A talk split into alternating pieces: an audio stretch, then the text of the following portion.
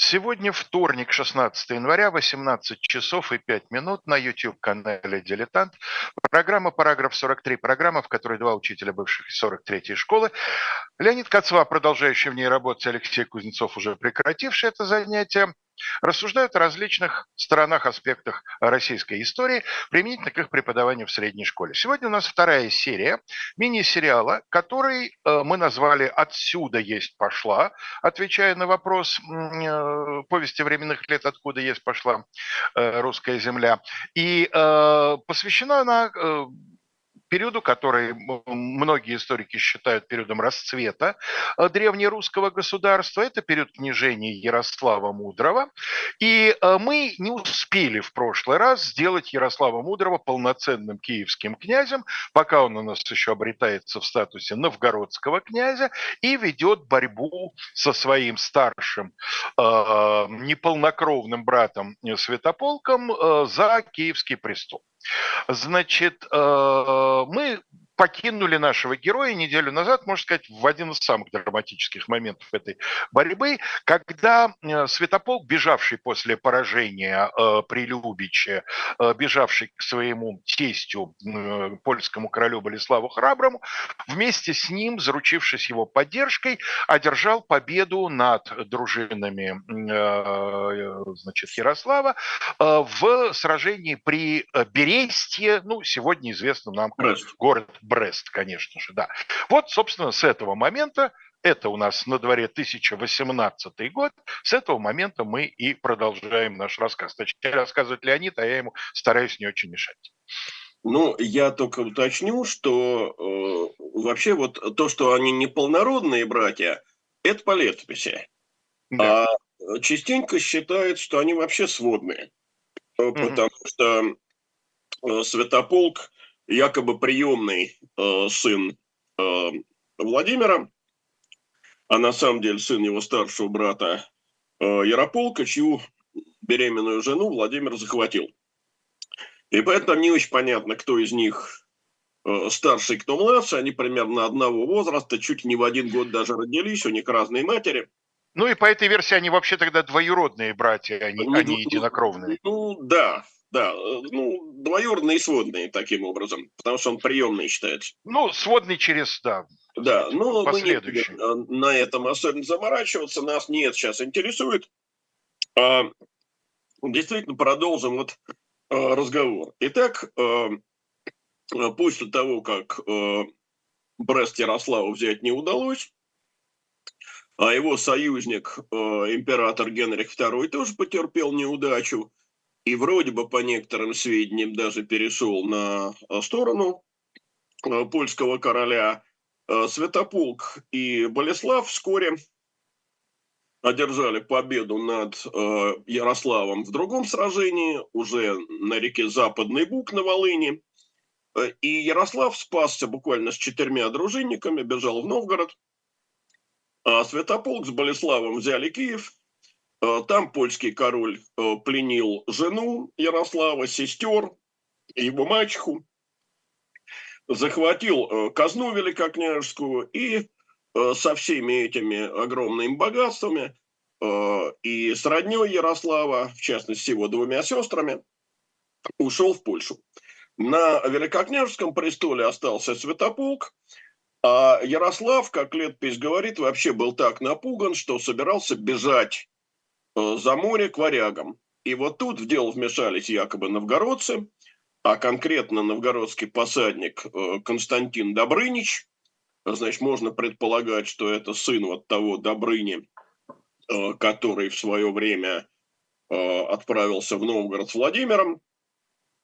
И этот Константин Добрынич разбил княжеские ладьи и буквально заставил Ярослава борьбу со Святополком возобновить. Э, новгородцы даже деньги собрали большие, э, наняли варяжское войско, и вот э, с этими варягами и новгородцами Ярослав в 1018 году снова подступает к Киеву, и Святополк, поддержки поляков не имеющий, бежит к печенегам. Наконец, в 19 году братья встречаются на реке Альте, на том самом месте, где был Борис убит – происходит жесточайшая сечь трехдневная, Святополк разбит и бежит в Ляхы в Польшу.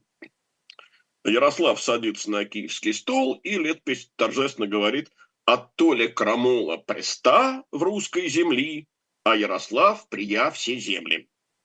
Вот э, такова э, летописная версия, и по ней, в общем, все однозначно, во всем виноват Святополк, э, Ярослав фигура абсолютно, так сказать, положительная, благородная, ну только, ну, только что один раз смолодушничал и чуть не убежал на историческую родину. Да. И все было бы хорошо, если бы не э, зарубежные источники.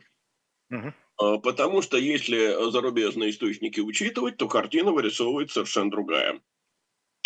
Вот не зря Владимир Ростиславович Мединский все-таки их не любит. Это правда. Не зря. Да, вот, вот так все было хорошо. Ну, да. есть же Богу. Это правда. Есть такая хроника, она называется «Хроника Титмара».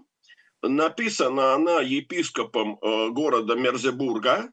Э, его, собственно, и звали Титмар. Мерзебург находился на границе немецких и западнославянских земель. И эта хроника рассказывает, э, что около 12 года, 1012 Святополк женился на дочери Болеслава, и вскоре отец его обвинил в том, э, что тот по наущению своего тестя собирается захватить Киевский престол. Э, поверив этому обвинению, или, может быть, придумав даже это обвинение, Владимир Святополка и его жену бросает в темницу, и вырваться из темницы Святополк сумел только после смерти Владимира. Жену он оставляет в Киеве, а сам бежит к тестю. Таким образом, а, хроника Титмара начисто исключает возможность того, чтобы Святополк а, захватывал Киевский престол и а, убивал братьев. Но самое интересное, что вот он вырвался после смерти Владимира и бежал. А кто на Киевском престоле оказался? На этот счет хроника Титмара ничего не говорит. Но есть другой источник, э, тоже довольно редко использовавшийся до поры до времени э, в российской стереографии. Это сага, исландская сага, э, так называемая Эймундова сага. Причем, если хроника Титмара была записана уже в XI веке, это современник событий, то сага Эймундова, э, ну, как это было с большинством исландских саг, она передавалась в устной форме из уст в уста, э, записана была только в XIII веке.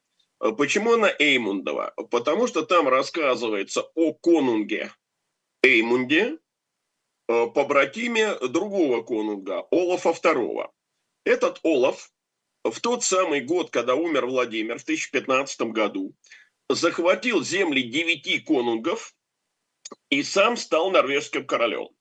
Эймунд э, воевать с побратимом не захотел, э, покинул Норвегию и отправился в Гордарики. Э, ну, известно, что скандинавы называли Гордарикой э, или Гордариками Русь. Страной городов. Буквально, да. да, земля городов. И это как раз аргумент в пользу того, что городов на Руси тогда было достаточно много. Э, почему он э, отправился в Гордарик? Что его здесь привлекало? Э, сага говорит, что в это время началась распря между сыновьями конунга Вальдамара. Ну, Вальдамар – это очевидно Владимир. Мы воспринимаем имя Владимир как русское, владей миром, но, по-видимому, это русифицированная форма вот имени Вальдамар – Э, кстати, у меня в детстве был э, приятель, э, на пару лет даже меня моложе, его звали Володя, а дома его называли Вальдемар. Ну, видимо, иронически. Ну, конечно, да, конечно. А, и Эймундова сага рассказывает о детях, сыновьях конунга Вальдемара. Первого из них она называет Бурислава. Э, Бориславу достался город Кенугард. Кенугард – это Киев. Другому Ерецлееву, в котором безошибочно угадывается Ярослав, достался Хольмгард. Хольмгард – это Новгород. Новгород, да. А третьему, Вертилаву, достался э, город, э, который хроника называет, вернее, сага называет Пальтескью, и это, конечно, Полоцк. Что привлекло в этой ситуации Эймунда? Он решил, что э, можно добыть славу и богатство, нанявшись к одному из враждующих братьев. И вот он с шестьюстами воинами прибывает в Хольмгард и поступает к Ерецлееву на службу. А Ерецлеев, надо иметь в виду, женат. Э, это действительно так. Ярослав действительно был женат на Ингигирд э, в православном крещении Ирине.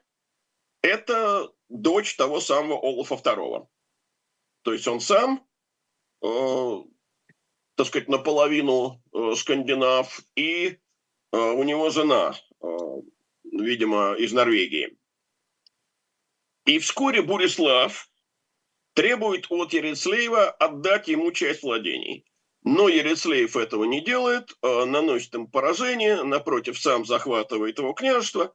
Через год Бурислав опять нападает, при обороне от войска Борислава Ерецлеев получает рану. Из-за этой раны он будет всю жизнь хромать, а мы знаем, что Ярослав Мудрый действительно был хромец. И в третий раз Борислав нападает на Ярослава, но тут уже ночью, видим по приказу Ерецлеева, Эймунд со своими людьми проникает в шатер Борислава и отрубает ему голову. Э, дружина Борислава бежит, и э, после этого, говорит Сага, весь народ э, в стране пошел под руку Ерецлеева конунга и поклялся клятвами, и стал он конунгом над тем княжеством, которое они раньше держали вдвоем. Дальше возникает очень интересная история саги в России – потому что перевел впервые Эймундову сагу на русский язык и тем самым ввел ее э, в научный оборот. Э, человек, которого мы знаем скорее как э, первого русского профессионального журналиста, это Осип Юлиан Сенковский, Осип Иванович его еще называют. Известен он чаще под своим псевдонимом Барон Брамбеус. Да. И перевод состоялся в 1834 году. И надо сказать, что э, Сенковский полагал, что Бурислав – это такой э, сводный образ, что здесь объединены Болеслав, польский король, и Святополк. Но э, так не получается, потому что э, вот по хронике Титмара э, получается, что э, вот этот Борислав Святополк изгнан был из Киева Э, за два года до гибели. Значит, Борислав – это явно не Святополк. Тогда кто? И вот тут я сошлюсь на наших с тобой комментаторов. Уж не Борис ли? О, один из которых спрашивает, почему имена княжеские все двуосновные, а Глеб и Борис не двуосновные. Ну, дело в том, что э, с именем э, Глеб там есть определенные сложности по одной из версий это имя происходит э, прямо от э, древнескандинавского. Я просто боюсь выговорить сейчас. Ну, не, не, не поверим. Вот. Э, а по второй версии там в два этапа происходит изменение. Олов в русском языке превращает, ну, в древнерусском превращается в Улеба, а Улеб в Глеба. Но Глеб нас сейчас мало интересует. Нас интересует как раз Борис. Дело в том, что Э, мы говорим Борис, а полностью это имя как раз двуосновное. Борислав. Угу. И тогда все понятно. Святослав, святая слава, э, Ярослав, ярая слава, Борислав, борющаяся слава. Или Борис Или за... борьба за славу, да. Борьба за славу, да. Почему от этого имени вторая часть оторвалась, вот этого я, к сожалению, сказать не могу. А, так вот, впервые предположил, что Бурислав из саги – это Борис, а отнюдь не Святополк. Русский историк Николай Николаевич Ильин уже очень давно, в 1957 году, то есть 66, получается, лет назад, у него вышла книга с ужасно таким длинным и скучным довольно названием. Называется она «Летописная статья 6523 года и ее источник». Или источники, сейчас не помню точно. А, вот. И э, он-то как раз пришел к выводу, что Борислав – это и есть Борис, Борислав. А, но тогда выходит, что с Борисом расправились убийцы, направленные не Святополком, а Ярославом как раз. И надо сказать, что вот эта версия э, хроники Титмара соответствует полностью. Понятно тогда, кто занимал Киевский престол, пока э, Святопол был, э, так сказать, в бегах, а Ярослав сидел в Новгороде. Э, понятно, куда девались гонцы э, после убийства Глеба, гонцы, которых послал Ярослав. Собственно, они-то и были убийцами по этой mm-hmm. логике. Ну, и тут есть еще одно подтверждение. Значит, дело в том, что, по-моему, в конце 60-х годов великий археолог Валентин Лавренч Янин э, нашел такой артефакт, э, который он назвал печатью Святополка. Там на одной стороне изображен князь с крестом, державой и, кажется, в венце, а на противоположной стороне изображен святой. Но там изображение было довольно стертое, и Валентин Лавренич принял это изображение за э, святого Петра. Ну, дело в том, что изображения святых, они все очень э, каноничны. Но с тех пор э, подобных печатей э, найдено э, было еще около десятка. И, в общем, стало понятно, что это никак не Петр, что это роман, святой роман. Угу. Казалось бы, при чем здесь? А при том, что Роман – это крестильное имя Бориса.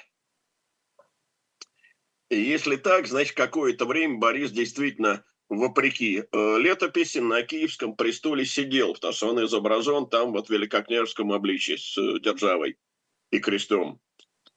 А. И тогда это согласуется и с хроникой Титмара, и э, с гипотезой э, Ильина. Э, так вот, опираясь и с народной поговоркой «кто громче всего кричит, держи вора» получается. Это само получается... собой. Это само собой. Тут э, даже я бы сказал вот что.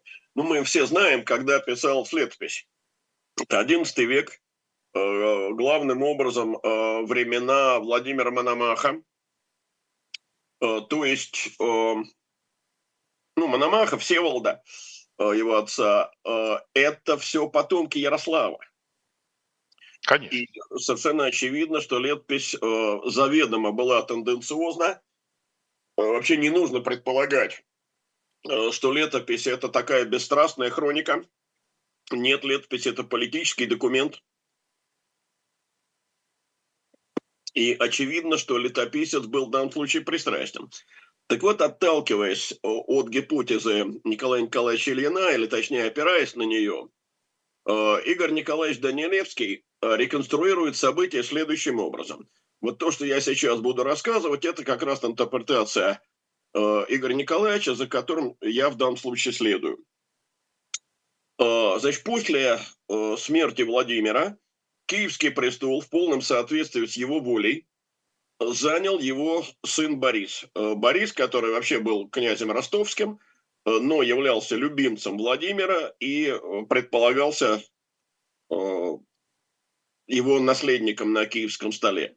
Ярослав, к тому времени подготовившийся э, к борьбе против отца, Прости, пожалуйста, Лень, я уточняю. Да. Я правильно понимаю, что это означает, что принцип старшинства был нарушен, потому что Борис не а, старший? Совершенно верно. Владимир собирался э, нарушить этот принцип старшинства и, в общем, фактически его нарушил.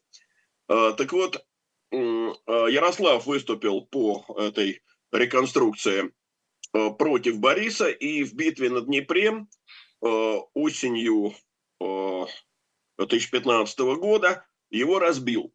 И тут, надо сказать, еще одно недоумение развеивается. Мы ведь не знаем, почему Ярослав решил выступить против отца, почему он отказался посылать в Киев э, вот ту установленную дань в 2000 гривен, о которой мы говорили в прошлый раз. Если э, вот к этой схеме обратиться, э, к тому, что Владимир решил сделать своим наследником э, Бориса вне очереди, э, то возмущение Ярослава и отказ его посылать установленную дань в Киев становится совершенно понятен. Святополк, который сидел в это время в тюрьме, сумел из киевской темницы бежать, действительно отправился к Болеславу за помощью, Э, Борис, э, разбитый Ярославом, попытался себе э, Киев вернуть, но Ярослав с наемниками варяжскими и при поддержке киевлян нападение отбил. Вот при этом нападении на Киев со стороны Бориса Ярослав был ранен и получил хромоту. А в 17 году Бориса убили варяги, подосланные Ярославом. Вот э, то, о чем рассказывает хроника Эймунда, сага Эймунда, прошу прощения. Э, примерно в это же время убиты еще два брата, э, то есть Глеб Муромский и э, Свято... Святослав Волынский. Летом 18 года появляются войска э, Святополка и Болеслава. Э, вот тогда Ярослав бежит Э, в Новгород, оттуда собирается бежать к своему тестю Олафу II в Швецию или в Норвегию, но новгородцы против, они его вынуждают сражаться со Святополком.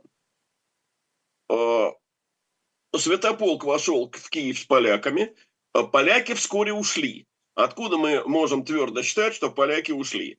Э, дело в том, что упоминание об их уходе в хронике Титмара имеется, а сам Титмар э, в декабре 18 года умер.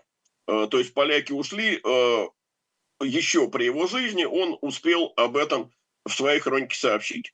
В декабре 18 года сражение у Любича, победа Ярослава, Святополк бежит, и тут историки обращают внимание вот на что, что есть э, удивительные совпадения, как я в таких случаях говорю, подарок для академика Фоменко, который любит совмещать любые события. Значит, это сражение под Любичем э, в 16 году и сражение на реке Альте, которое произошло то ли в самом конце 18 то ли в самом начале э, 19 года. Они очень похожи. И историки предполагают, что это одно сражение, которое реально произошло э, при э, Любиче.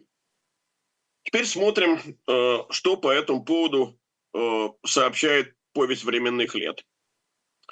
«И пробежали адскую землю, гоним Божьим гневом», имеется в виду Святополк, э, «прибежав пустыню между Ляхой и Чехой, и спровержи зле живот свой в том месте.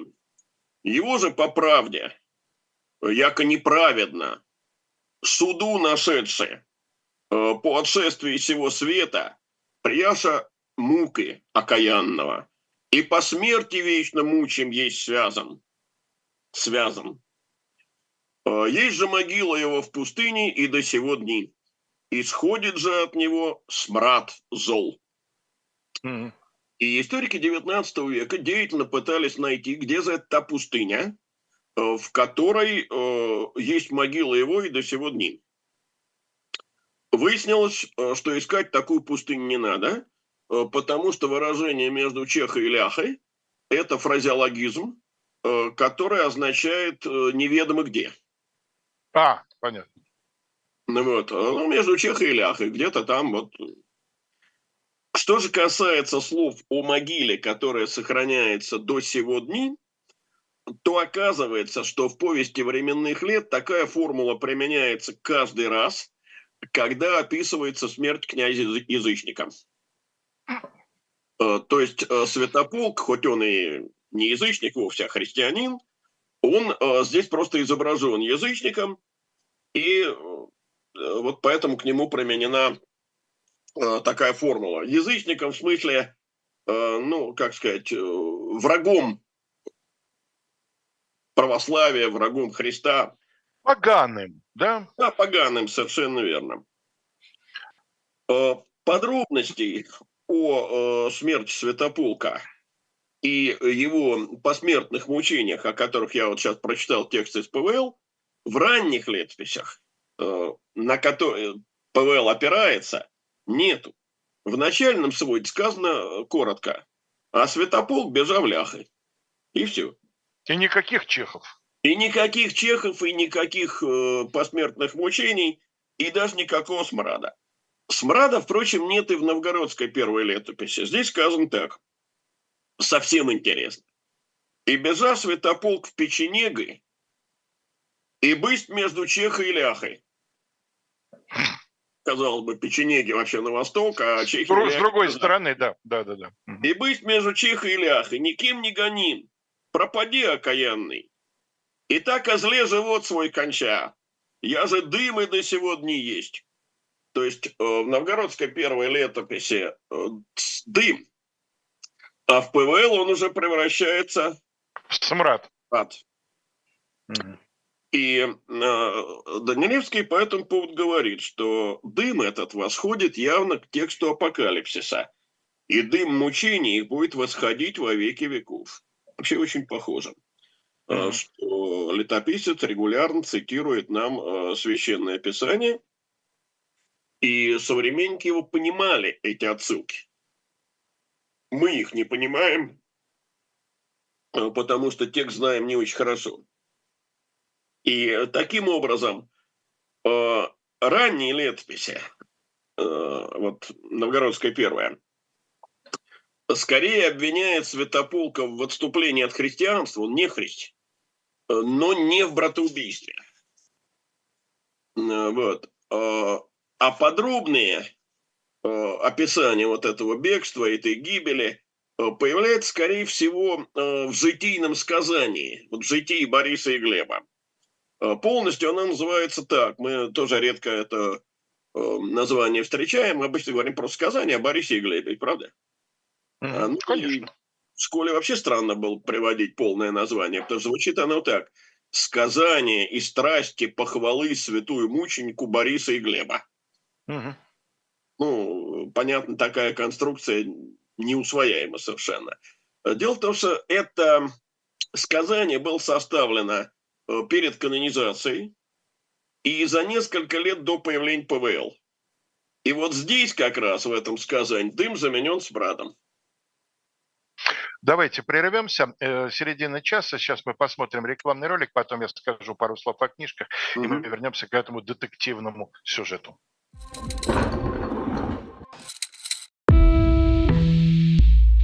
Вы лучше других знаете, что такое хорошая книга.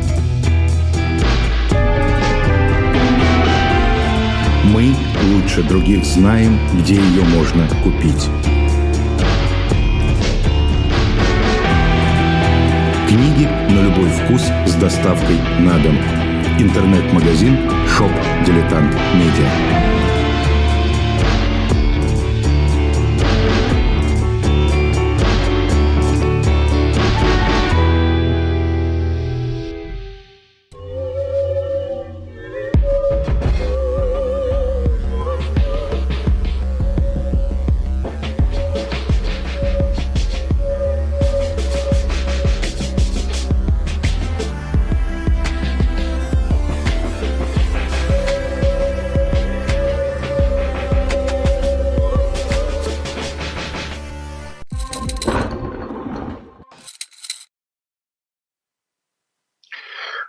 Обратите, пожалуйста, внимание на наш сайт shop.diletant.media.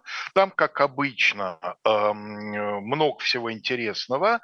Поклонники наших графических романов, э, ждите в достаточно ближайшем, достаточно близком, самом ближайшем будущем появится предзаказ на шестой том значит, не пропустите, потому что, как обычно, предзаказ будет означать достаточно выгодное в коммерческом отношении предложение. Ну а сегодня особенно хочется обратить ваше внимание на эм, книгу, которая называется «Подвижники Монпарнаса», которая написана израильским историком Аликом Эпштейном и посвящена тем иностранным художникам, которые в первой половине 20 века селились в Париже в районах Монпарнаса и Монмартра.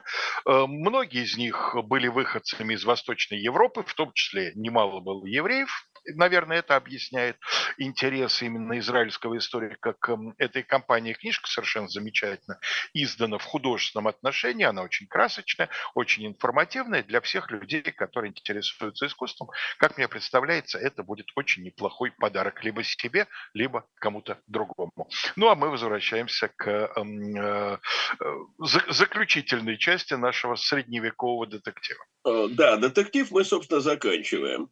Э, ну вот я еще подчеркнул, э, что в ПВЛ указано, что значит, э, смрад исходит из связанного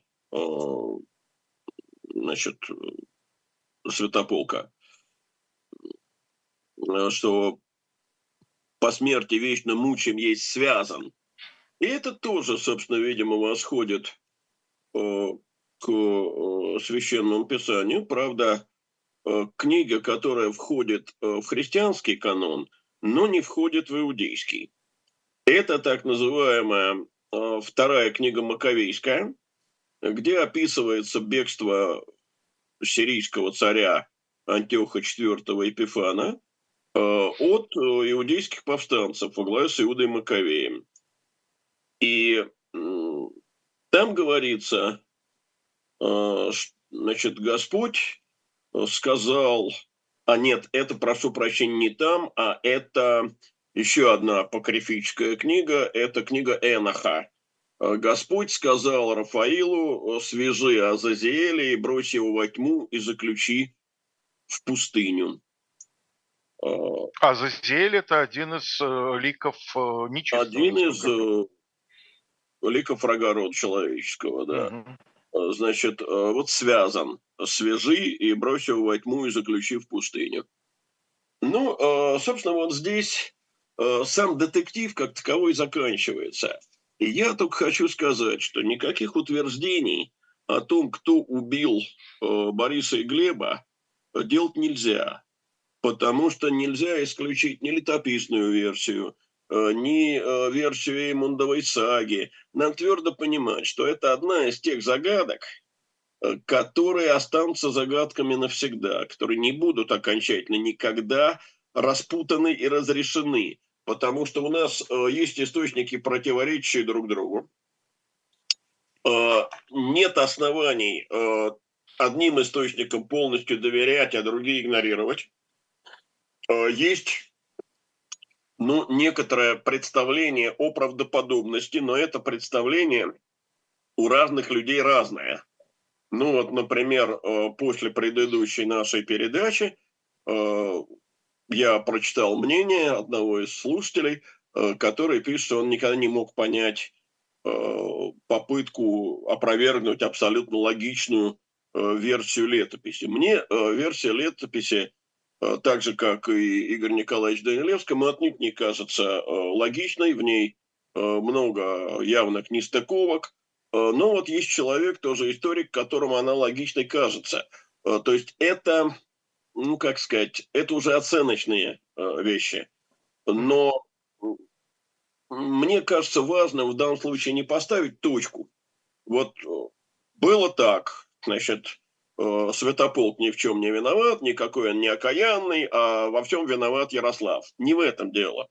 Э, мне кажется, важно поставить вопрос, э, что данная история не решается однозначно. Вот и все. Ну Есть разные версии, разные подходы. И еще раз говорю, что это история столь э, давних дней и столь, э, так сказать, бедно э, представленная в источниках, что окончательного заключения сделать, э, по-видимому, нельзя. Значит, детектив у нас завершился, а вот приключенческий роман продолжает развертываться, потому что вся дальнейшая жизнь Ярослава с тех пор, как он овладевает Киевом, остается в жанре приключенческого романа или такого блокбастера.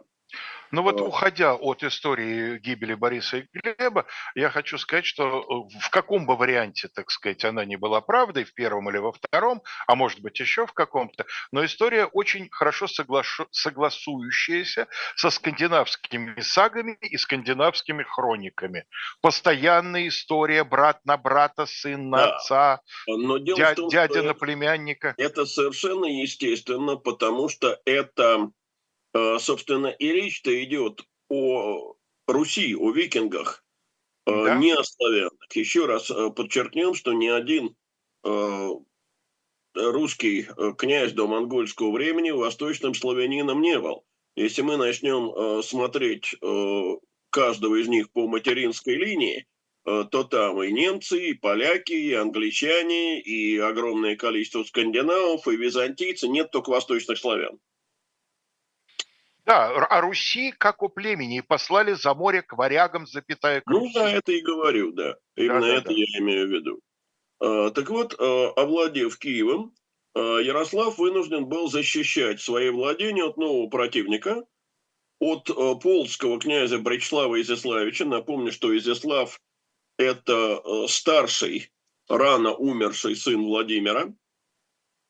Тот в 20 году, вот в 19 году борьба завершилась между Ярославом и э, Святополком, а в 20-м уже вторгается в новгородские владения э, Бречслав, э, захватывает Полон, захватывает большую добычу и уходит в Полоцк.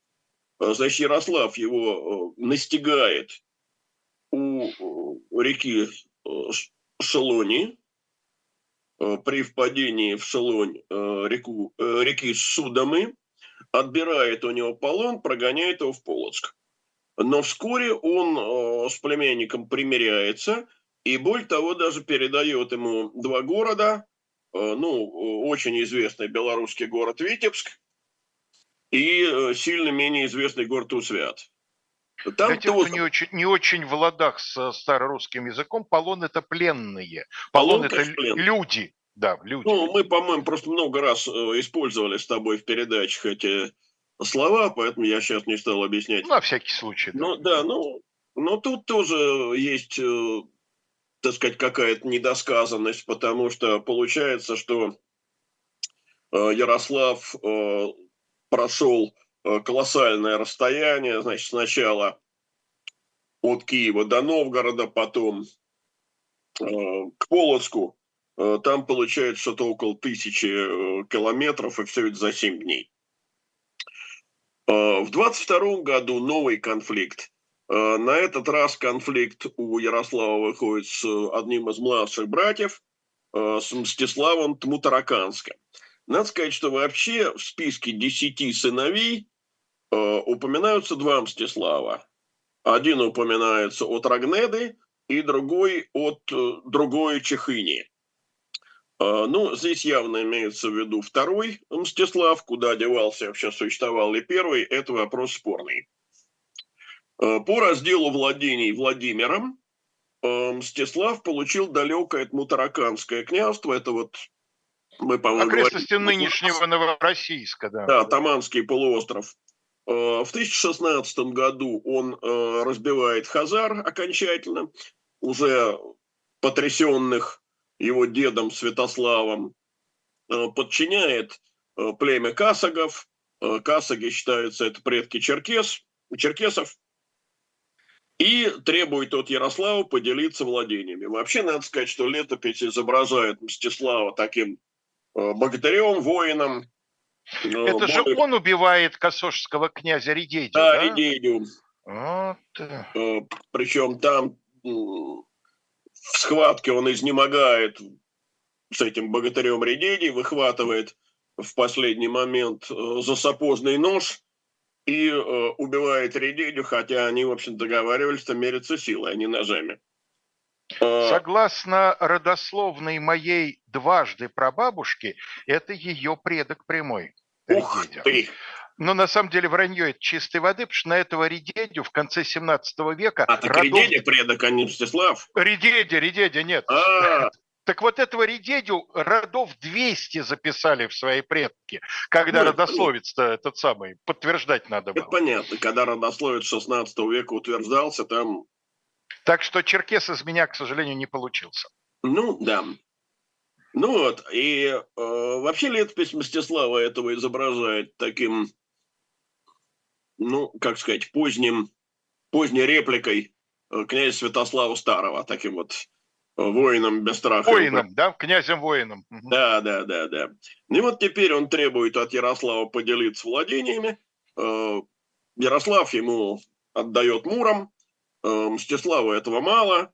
В итоге они сходятся э, в битве в 1022 году при Листвене, это близ Чернигова. Победу одерживает Мстислав. То есть вот летопись не изображает Ярослава всегдашним победителем. Э, Ярослав в очередной раз бежит в Новгород. Э, предводитель его варяжского отряда, э, воевода Ясун, руководил варяжскими наемниками, вообще за море. Но Мстислав старшего брата не преследует, а наоборот посылает к нему гонца с предложением «Сяди на своем столе в Киеве, Э, занеже ты еси больший брат, так как ты старший брат, а мне будет си сторона, то есть левобережье Днепра, Черниговщина.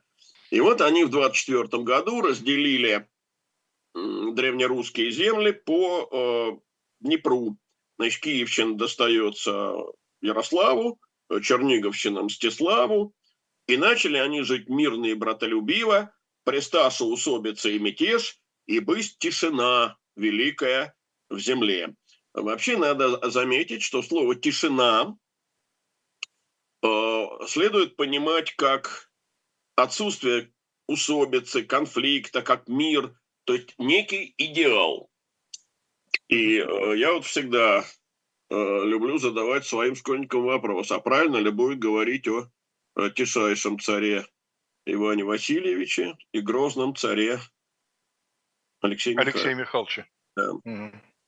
Фокус в том, что да, правильно, потому что и гроза, и тишина – это не только и не столько личные характеристики, сколько тишина – это тот идеал, к которому надлежит стремиться, а гроза – это средство для установления тишины.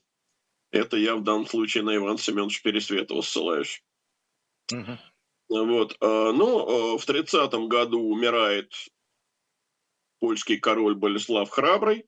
Э, поляк, братья совместно в польские владения врываются, в частности, ту территорию, которую мы сегодня называем Галицией, захватывают огромную добычу и возвращают в состав древнерусского государства так называемые червенские города, то есть города Червоной Руси.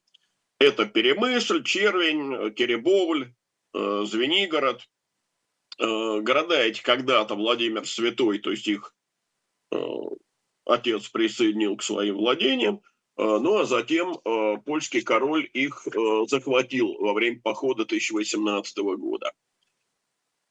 В 30 году Ярослав вторгается в земли Чуди. Напоминаем, что Чуть – это предки эстонцев, эстов – и строит на западном берегу э, Псковского озера крепость, которую называют именем своего святого покровителя Юрьев. Э, потому что Ярослав, Тарту, да. Ярослав в святом крещении Георгий или Георгий Юрий. Да, это совершенно верно нынешний Тарту, но вообще у этого города интересная судьба э, с точки зрения эволюции названия – он сравнительно недолго был Юрьевым, а потом его захватили крестоносцы, он стал Дерптом. Дерптом, да. Угу. В качестве Дерпта вошел э, в состав Российской империи э, после Северной войны. Оставался Дерптом до времен Александра Третьего, когда э, на поднимающейся волне русского патриотизма снова стал Юрьевым. Э, ну а в 1918 году в независимой Эстонии э, стал Тарту, и уже в Советском Союзе его больше не переименовывали. И сегодня он остается опять независимой Эстонии, тоже Тарту. А, кстати, знаешь, э, куда в 18 году э, русская часть Дербского университета переехала mm-hmm. в обстановке гражданской войны? Я не знал, узнал совершенно случайно, совсем недавно в Воронеж. Воронежский Нет, университет... Этого является как Первой бы... мировой войны, да, эвакуирован был туда. Я не знал, что это именно Дербский университет, да, но да, знал, да. что Воронежский университет возник во время войны. Воронежский университет и знаменитый Воронежский медицинский университет – это потомки прямые да. Дербского университета. Понятно. Ну, любопытно, да. Любопытно, да. А, ну, а, надо еще вот что тогда вспомнить, коль мы об этом заговорили. Ведь а, Дербский университет был после Северной войны закрыт. Да. Это немецкий университет. Восстановили его при Александре II в 1802 году, но уже как русский. При Александре Первом. При Александре Первом, конечно. Да. А, и поэтому у нас говорят об основании Дербского университета а, в 1802 году, хотя это университет древний. Но это был другой университет, уже не немецкий, а русский. Но ну, вот когда в, сов- в советское время я был с родителями в Тарту, и там мы, мы ходили на экскурсию, нам экскурсовод сказал, что, э, не вдаваясь вот в эти подробности, но это, говорит, это один из старых европейских университетов. Ну, это понятно, да. Uh, ну, uh, вернемся, однако, в XI век. В 1936 году, ой, у тебя там это Тимоша пришел принять участие в программе. Да. А, в 1936 году э, Мстислав умирает. А, он простудился на охоте и умер, если верить летописи. Э, детей у него нет. И э, его владения тоже достаются Ярославу. Тот становится самовластцем в русской земле. К этому времени в живых последний из братьев, некий Судислав Псковский, имя Судислав больше никогда не встречается в летописи. Вот Судислава Ярослав бросил в тюрьму, продержал в тюрьме 24 года, и только после его смерти его племянники оттуда выпустили, и то только за тем, чтобы немедленно постричь монахи. В том же 1936 году, когда Ярослав стал самовластцем, напали на Киев печенеги. Ярослав в это время далеко от Киева, он в Новгороде, он ставит там наместником своего старшего сына Владимира. Э, получив известие о приближении печенегов, он немедленно отправляется в Киев, и по летописной э, легенде, по летописному известию, э, битва происходит на том самом месте, где ныне стоит Софийский собор. Э, печенеги разбиты на голову, Э, после этого печенежские набеги прекращаются, э, но вот борьба со степью не прекращается, э, потому что на смену печенегам приходят другие тюркские кочевники, более известные. Это половцы. Я, кстати, обратил бы внимание на то, что в данном случае одни летописные известия, так сказать, противоречат другим, потому что Э, летопись в другом месте, э, так сказать, рассказывала о том, что еще в 1016 э, году Ярослав заложил град Великий Киев, то есть крепостные стены, и Золотая ворот поставить церковь Святую Софию заложи. Ну вот за 20 лет до того времени, когда видимо, в действительности э, Софийский собор был э, заложен. Он еще несколько войн вел. Он ходил походом, например, на южно-финское племя Емь, ходил на древнелитовское племя Ятвягов, э, присоединил некоторые земли по Северной Двине, поддерживал польского короля Казимира I против мазовецкого князя, был такой князь Моислав – а э, в 1943 году он отправил своего сына Владимира на Константинополь. Э, но э, тут есть довольно забавная версия, что якобы поход начался из-за того, что там на торгу в Константинополе местные убили русского купца, и Ярослав разгневался. Ну, очевидно, что это могло быть только поводом, если вообще такой факт был. Вот, академик Литаврин, Геннадий Григорьевич Литаврин, считал, что причиной этой войны было решение императора Константина Мономаха распустить русско-варяжские отряды, которые были э, наняты на службу его предшественником, э, императором Михаилом V. А одним из предводителей этих варягов э, был такой Харальд Суровый. Харальд нанялся на византийскую службу в 1941 году. Когда отряды распустили, он было решил Э, вернуться на родину, но Константин Мономах его не отпустил, бросил в тюрьму. И тогда Харальд, если верить э, саге, ему посвященный, из Константинополя бежал на Русь к Ярославу. Э, значит, почему он бежал к Ярославу? Дело в том, что они с Ярославом были союзниками, он вообще был к Ярославу близок. Потом за него выйдет старшая дочь Ярослава, э, княжна Елизавета. Харальд к тому времени уже будет э, норвежским королем. И вот э, Ярослав, решив Харальда поддержать, отправляет на Константинополь войско. Численность этого войска хронисты византийские по-разному, так сказать, называют.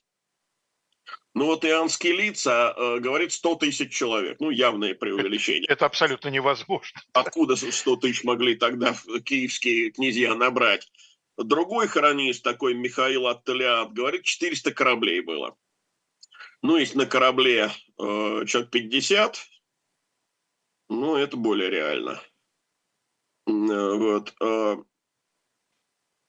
пытались византийцы вступить в переговоры, но Э, русские запросили немыслимую совершенно дань, э, примерно по килограмму золота на каждого воина.